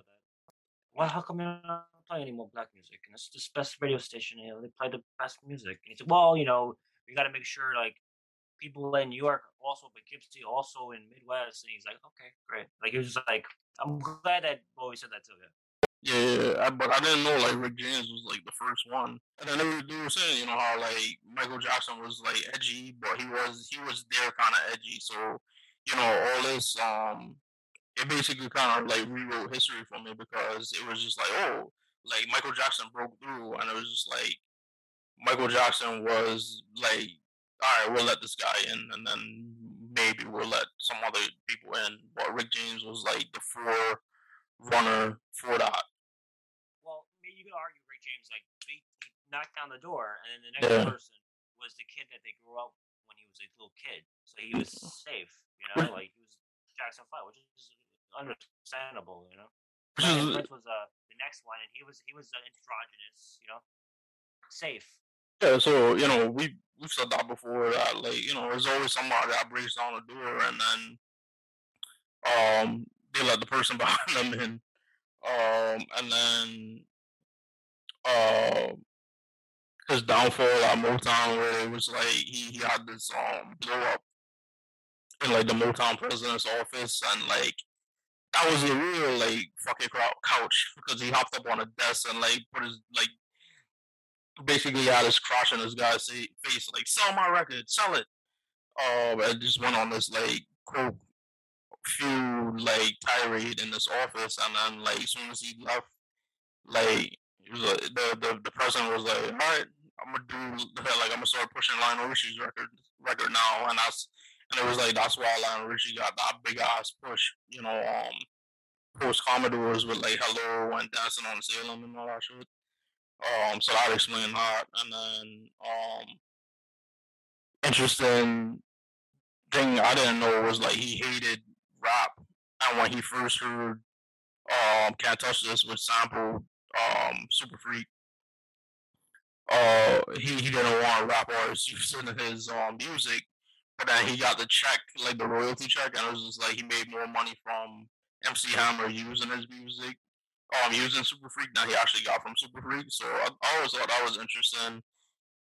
And it was also highlighted, and you still see that shit today, where it's just like the older, like the older generation always hates the new generation, and and um you saw it with him and, and Prince, and you see it today, like you know, new artists always kind of catching strays from from the older guys, sometimes substantiated, sometimes unsubstantiated. So that was an interesting. Um, that was that, that was an interesting take.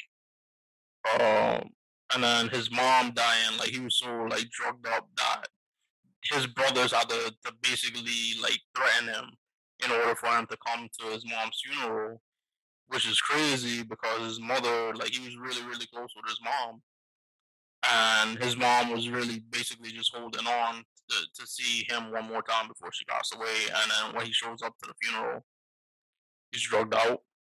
And I was thought about it. I was just like, you know, the, the I, I feel like the '90s was kind of like his hangover from all the partying in the '70s and the '80s because it seemed like that because this whole the whole story of the '90s was him um you know, getting into trouble and and you know going um cleaning up and then getting back on the drugs and relapsing. And the 2000s, you know, uh, as it seemed from the documentary, and as you said, it was kind of like a polarizing thing. His um Chappelle Show skit. You know, you had one band member who was like, "Oh, it was like a caricature." They was like making fun of him and mocking him. And then you got another band member who was like, "Yeah, that's that, that was Rick. That's what he. That's his first. That's what his personality was like. That's what he did stuff like that. He would come in and talk shit to you, and and um, you know, he'd be he'd say he's your friend, but then do all this like messed up stuff to you, and then basically be your friend again the next day, just like Charlie Murphy um said and it was funny like Donnell Rawlings being on there he was discussing how like kids was getting kicked out of school which is kind of interesting to me because that wasn't really like my experience because like I was the only person in my class that watched um Chappelle show and my teacher who was like a black dude, uh like a young black dude in his twenties. He also watched the Chappelle show, so we used to kind of we used to always like do our like update every week and talk about Chappelle show. So the Rick James, um, Rick James bitch, like that show was popular with us, and I just remember like the bathroom pass that we had for class. It was like bathroom pass, and then he wrote in like small letters, "Enjoy yourself." And I was from, and that was uh, that was from Chappelle show. Um, it was crazy. And then, um, you know, Teena Marie, after he passed away, like Teena Marie passed away not too long afterwards. Um, he passed away in 2004. She passed away in 2010 and she kind of started like a, a painkiller addiction because you know uh she she really took it hard so it was interesting like his effect that he had on on people yeah but uh what i could say about ray james is truly original uh but at the same time attracting different type of vibes not just like one particular genre so like that's that's for me those are the type of individual artists that I always uh, am attracted to. Like Bowie did the same thing. He, he had funk albums and stuff. Prince did the same thing. Because um, I think that you know, like you said, um, how you first were introduced to him. Mine was through MC Hammer in the early '90s, and then the next time I saw him was on Behind the Music, and all it was was just they didn't highlight any of the earlier stuff. I don't remember like '97. They didn't bring up how great the music was and stuff. It was just all about like the trash stuff which is unfortunate because I think this is the documentary version where people need to see. He was like, because the first like half of it is just showing how, you know, he got out, uh, he did what he had to do, and he he was uncompromising. He, like he said, he, he was either going to be a entertainer or a hoodlum, and by the end he became both. I guess if you want to use those words. Um, I think it's a true original. I think Rick James is uh, someone who hopefully will get more shine uh, on them because uh, I don't think it's happened. I don't think it's happened since in the last like 15 years. Mm-hmm, yeah. Unfortunately. His music is everywhere, man. Like I like I listened to Cold Blooded um right before I started this. And I didn't even know that like Cold Blooded was about Linda Blair. Yeah. I, I, again, he was with everyone. Like you said, he could have been at that. Party. Yeah, matter of fact, like the first, the first shot of like the the thing was like his daughter, and she's like uh, like they going through pictures, and it was like, is that like Catherine Bach, like Daisy um from Dukes of Hazzard? It's like, yeah, yeah. She's like, yeah, you know, well, you know, my dad had his share of women. yeah, and it was great to see like the family talk.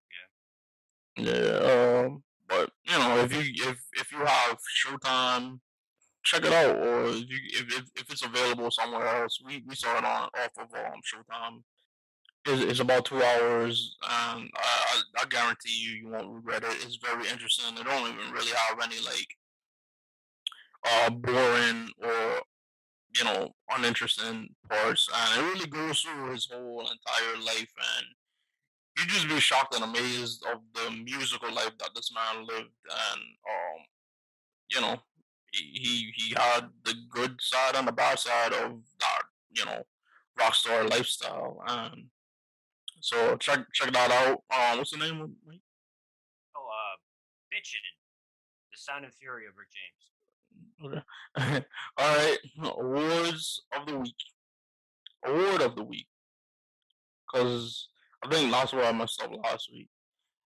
Like, cause like the the Drake should have just been like an honorable mention. So award of the week time, and this week award, this week's award goes to AOC, otherwise known as Alexandra Ocasio Cortez, who is the representative of my district, right? Um, representative of Congress woman. Oh, uh, right? Council person, city council, or uh, neighborhood. I forget. But she's in Congress. She represents you, and she represents my brother. Yeah, she's House of Representatives. Um, and as well as some other dude for their outfits at the Met Gala. And I know this is weird coming from a dude that was doing a podcast from his bedroom and is just wearing a um Chappelle show T-shirt. Shout out BK Madison's. Um, but it was interesting because she was wearing this dress where it was like a white dress and it said tax the rich tax the rich on it and then there was another gentleman wearing like um like basically a shirt and jeans and a jean jacket and a shirt and the, the inside of the jean jacket said make the rich pay and uh, you know what like I know a lot of people were pissed off that she was there because the Met Gala is um a thirty thousand dollar a person event. Uh, it's basically like a prom for like rich people because you know we see the red car- carpet, we don't see shit when they go inside. They just show the, the outfits and stuff like that. And you know my issue is it's like I don't have an issue with her going, but she's wearing a dress that says tax the rich and i'm just like at this point like you're like a parody of your, your yourself it seemed like some shit where i was, I was like this is like a a, a, a, zucker movie you know like airplane or, or naked gun because it, just seemed like something out of like you know this congresswoman that's all about like taxing the wealthy and everybody paying their um, paying their fair share and she shows up to like you know, um, hobnob with like these rich people that she intends to like tax. And I'm just like, if you just showed up in a normal dress, like, you know, the right, they could, you know, shit on you. And because that's what they're going to do, like, regardless. But now everybody's looking at you like, you look like silly. It's like, if, I, I'm sorry, because I'm going to go off on like an analogy rant, but it's as if like, the like somebody shows up to like a, a police fundraiser with like a defend the police uh, I mean defund the police shirt. You know, doesn't it, it seems so out of character and then she kind of defended herself because people thought like she paid the thirty thousand dollars or like taxpayers paid the thirty thousand dollars, but then she glossed over and said like representatives um usually get invited to these events so what I assume is that they invite them and they get some kind of like tax break for like the thirty thousand. So essentially, she's tell- she's saying she tax the rich, the rich, and she basically gave them like a tax break. Um, uh, uh, like another thing is like it's like you know, and, and her saying that it's like you know if like a Mets fan got tickets to a Yankees World Series game uh, it's like, well, you know, it's a, it's a World Series. I have to go. But it's like, but I'm gonna wear my Mets gear because I'm gonna show that like I don't care about the Yankees. I hate the Yankees. You know what I'm saying? Like, but you're, you're still going. You're if you got like tickets behind home plate at the World Series and you're a Mets fan. Mm. That's a good point. Yeah, yeah. Hobnob with this a very aristocratic. It seems kind of like, like let them eat cake, that type of thing. Very Yeah. over the top, not rich, like straight up wealth. You know, like this is this is like, you know, this is like the, all the world is focused on this, and this is what you do. Like this is Uh, it's just like- well. it was just like a par- parody. It's like, uh, and it's, it was on like her back, so it's like she probably walked up and she was like, "Oh, like uh AOC, you're wearing like this nice dress. Who's it by? Oh, it's by so and so. Da da da da da." And turn around and show tax the rich. And then the other part is she posted on her Instagram. She was like, "I'm helping a black immigrant break down doors." Blah blah blah blah blah blah blah blah blah blah. Right? And then you come to find out, like the designer, that's this immigrant. She immigrated from the third world nation of Canada, from the city of the, the war torn city of Toronto. There you go. Not only that, but that girl is like that, that woman, the designer, is married to like some guy who's like the son of some kind of big old like corporation, like some big old CEO. So that guy is worth like a hundred million. So she's worth like fifty million.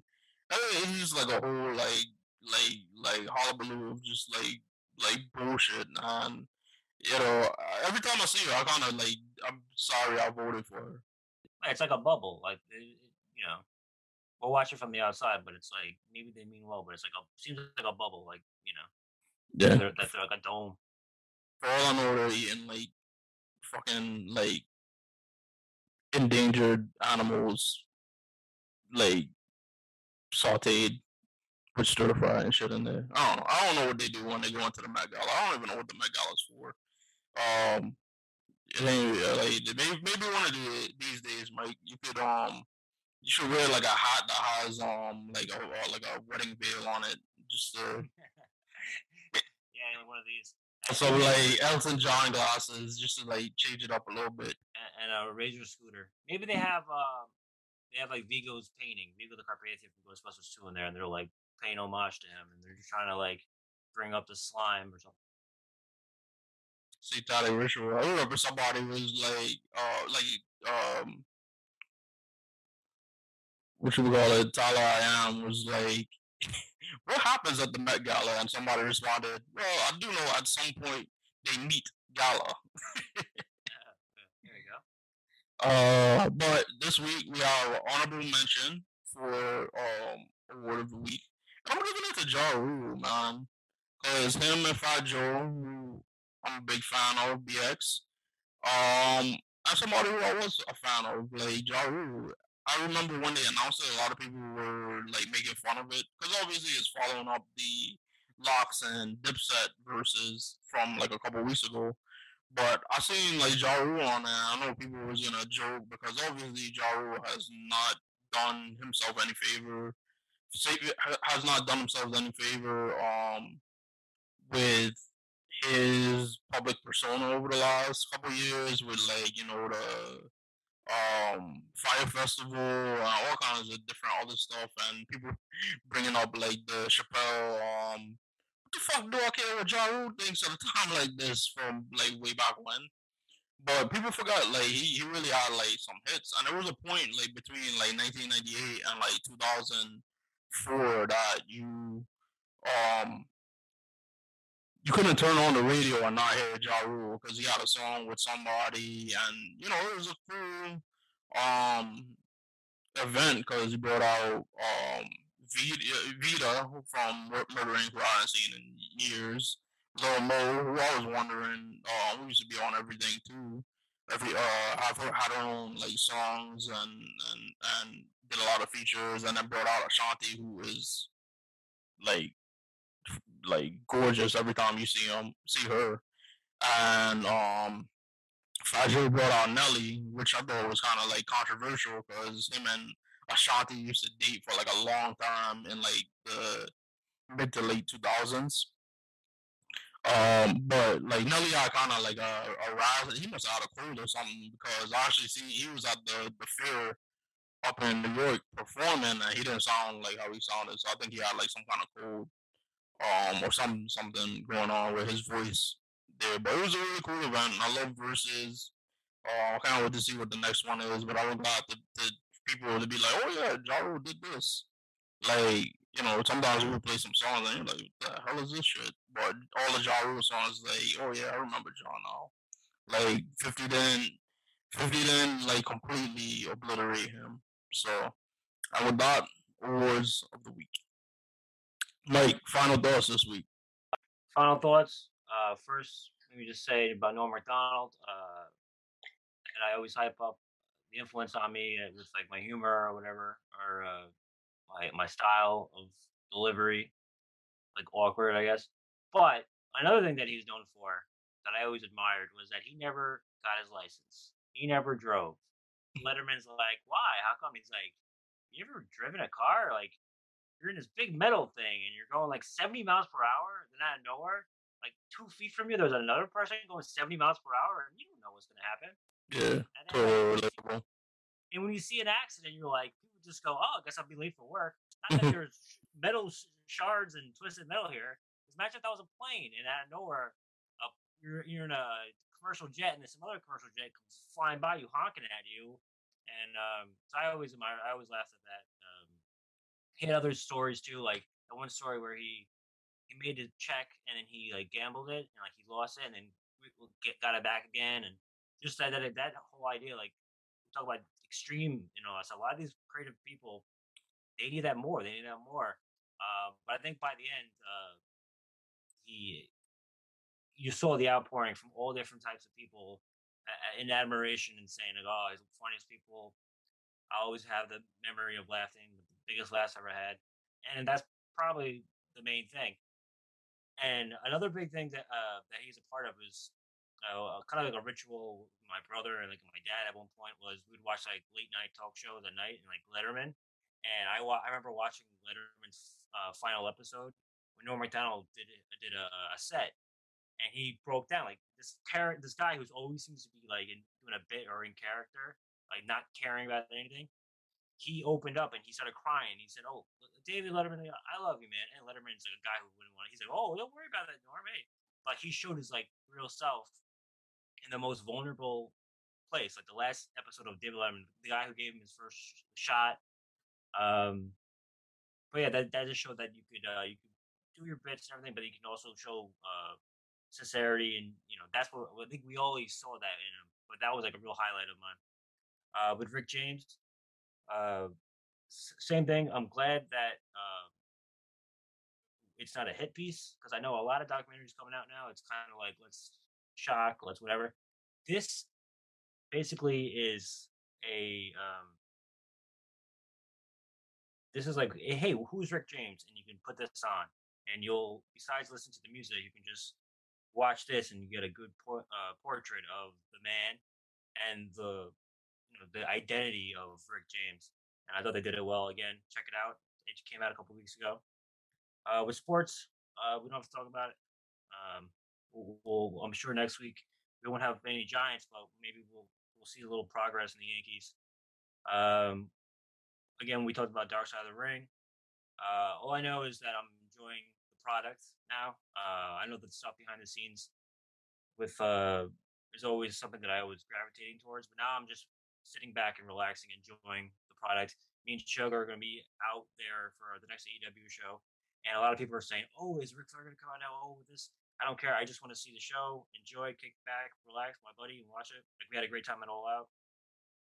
Um, it's not going to stop because uh, I, I have a feeling with WWE and AEW, uh, WWE is not going to back down.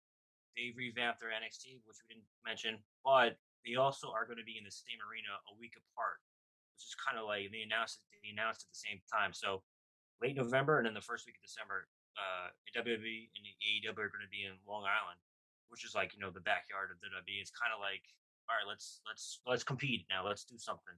Mhm. And you know, as a fan, it's fun to watch. You know, uh, but yeah, sure.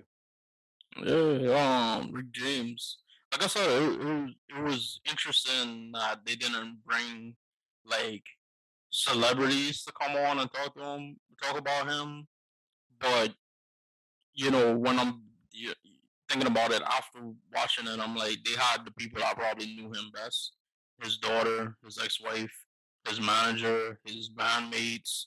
Um, so it was like the people I spent the most time with him, and it wasn't just the people I like, you know, wanted stuff from him, and, or people that like he like didn't like and didn't like him. So it was really cool to, to learn and, and and see um how Rick James became Rick James, how Rick James uh you know the the the significance of Rick James changed over time from like musical entertainer to this dude that's um in and out of jail and doing like this this out there shit to you know before he he dies basically his whole public persona gets resurrected by this sketch comedy show. And it's funny because um as influential as like Chappelle show is like the second season was probably like the better the, the better of the two and it was actually like the last um full season um of Chappelle show. So it had all of those things Prince Rick James um all the different sketches we, we remember um not to, to, to downplay like the first season just significant uh the stuff that they did in the, the second season. And again, a big part of that was bringing Rick James, who also was on the episode, to kind of like give his like side of the story, and that that part in of itself was hilarious. Um, Norm Macdonald, like wow, man, like you know, it's hard to see these guys um pass on, but it's it's I always say like it's always refreshing to see the outpouring of love that comes when people pass away. Um, yeah, that was about it. but um, that was very Norm Macdonald. yeah, that was a lot for this week. Um, I don't want to repeat. I don't want to repeat all the shit that I talked about. Like I got like two full pages of notes. So listen to the first like hour and a half of this if you want to hear, hear my final thoughts. It's basically the same thing. But yo, um, listen, we're on Instagram, Twitter. Um, if you're not following us, please follow at Sugar Mooney. Um, if you, for whatever reason, listen to the show and haven't looked at our YouTube channel, like please check us out. We have stuff on there that we haven't. Um, we don't record while we're doing the show. Um, there's also stuff segments that we also, you know, uh, spruce up and make them visual, visually appealing. So if you're on your way to, to work um, hopefully you're not driving. um, but if you, you know, yeah, if, if, you're like, you know, just killing time, we got like a, a, shit ton of videos that are just great.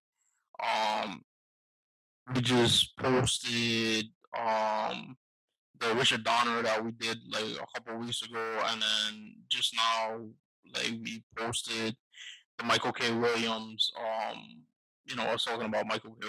Williams last week, and I've seen like a lot of people on Instagram um, really appreciated that. Um, and I really had like a lot of um, it, it, it was a pleasure in um, putting that together. And you know, we got more and more stuff coming out. Uh, you can watch the awards of the week if you want to see the visual award and and just see the stuff that I'm talking about when we talk about the awards. But this has been episode 68 of Shug Me the Mooney. Shug Me the Mooney. Shug Me the Mooney.